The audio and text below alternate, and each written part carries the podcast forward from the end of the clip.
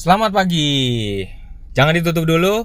Buat teman-teman semua dapat hadiah gratis dari gua, lihat di deskripsi karena di situ ada link hadiah dari gua. Gua persembahkan buat lo semua yang selama ini udah dengerin podcast gua. Hanya dengerin, tapi nggak dapat toolsnya. Maka gua persembahkan buat teman-teman semua yang di berbagai negara yang ngedengerin gua. Silahkan klik aja, kemudian ambil toolsnya, toolsnya dari Google Drive dan silahkan anda download ya. Semoga bermanfaat ya. Dan selamat beraktivitas buat kalian semua. Thank you.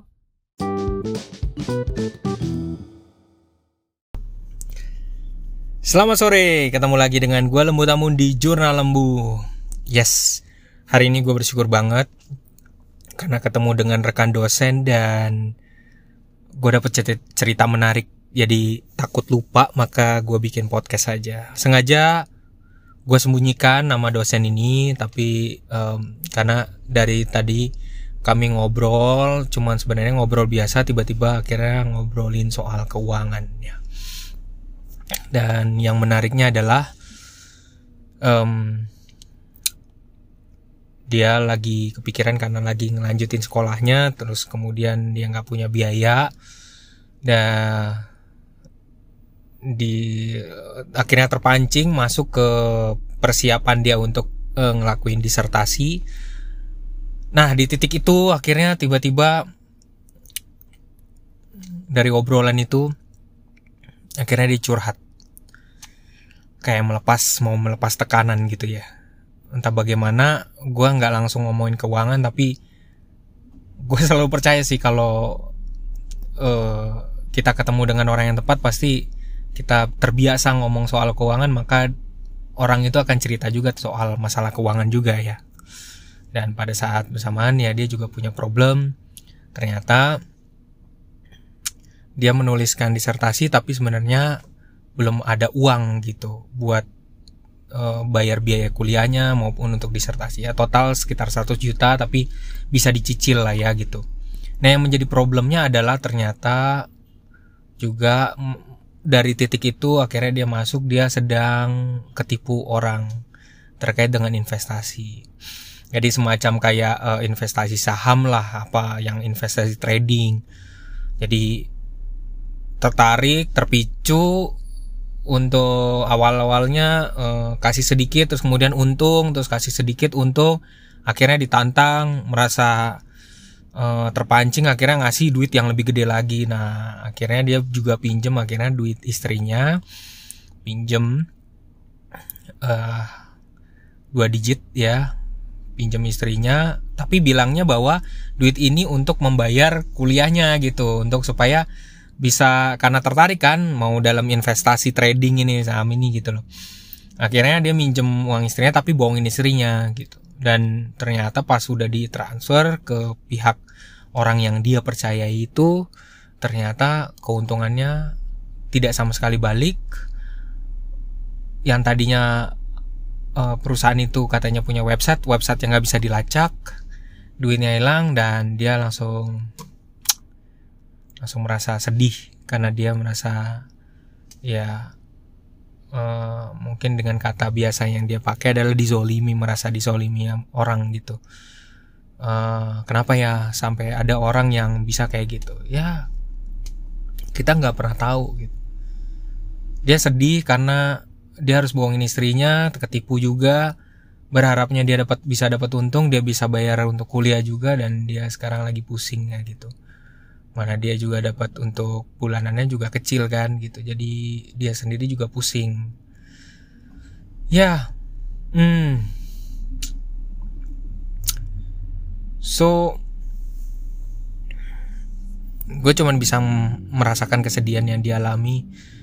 Berarti kan gali lubang tutup lubang dan saat ini berada dalam situasi uh, justru malah gajiannya dia itu sebenarnya belum nutup lobangnya gitu. Karena dia harus juga untuk membiayai S3-nya kan. Ya hmm. Gue sampai speechless ya untuk untuk membahas ini sebenarnya. Tapi menarik untuk gue angkat dalam podcast. Kalau menurut lo gimana guys? Orang yang nipu itu udah nggak ada. Terus kemudian dia harus berjuang mungkin pusing terkait dengan uh, untuk kuliahnya dia ini. Dan udah ngebohongin istri juga merasa bersalah banget kan. Pasti punya ketakutan-ketakutan terhadap istrinya karena udah ngebohongin. Karena ngebohonginnya untuk kepentingan yang lain gitu. Dan ini bukan soal yang gampang ya.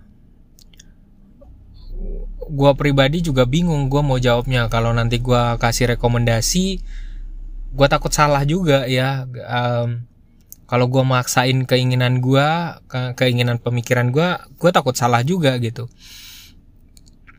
Maka tadi gue cuman bisa bilang ke beliau uh, pak ini sebuah opsi. Tidak jangan pernah menjadi apa ya menjadi sebuah keputusan pribadi tapi sebuah opsi gitu. Opsi pertama adalah kita bicara jangan duit dulu tapi kejujuran. Saya tahu bapak ngebohongin istri tapi uh, itu akan menurut saya kalau cara saya adalah saya akan jujur apa adanya gitu walaupun itu berat.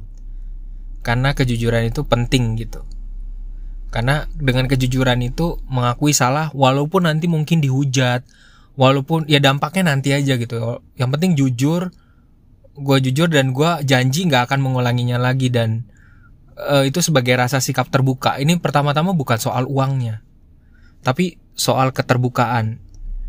Nanti kalau udah terbuka udah ngakuin salah ya aku salah ya soal nanti uh, nepatin uh, penuhin belakangan itu soal belakangan. Yang penting transparansi menurut gue itu.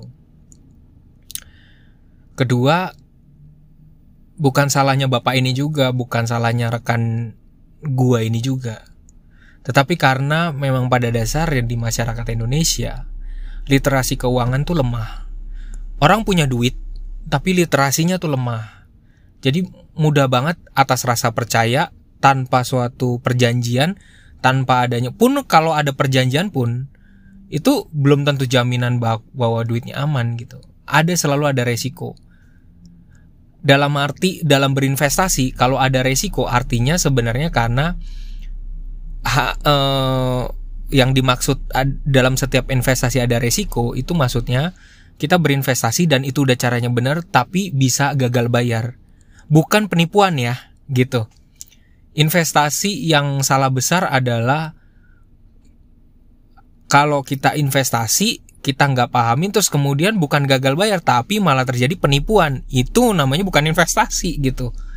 Karena sebuah investasi yang benar pasti juga ada resiko. Nah itu ada itu resiko dengan resiko itu berarti memang benar. Cuman kalau sampai penipuan itu bukan investasi namanya.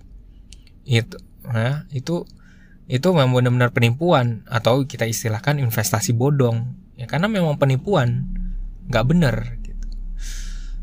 Um, gue berdoa buat si bapak semoga satu persatu masalah selesaikan.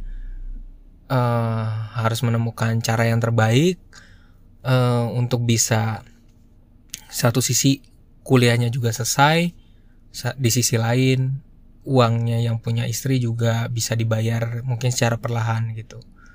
Semua langkah harus ditempuh gitu. Walaupun saat ini juga gajinya juga pasti kecil tapi sekarang juga harus berjuang untuk uh, memenuhi apa ya kebutuhannya karena dia pasti pusing gitu banyak pikiran aku tahu gitu mungkin dia saat ini juga pusing banyak pikiran itu oke terima kasih untuk podcast gua sore ini Thank you udah mendengarkan. Uh, ada ada podcast du, uh, berikutnya yang bakal lebih seru lagi. Uh, tungguin aja ya. Selamat mendengarkan podcast dari gue. Salam dari gue lembut ampun.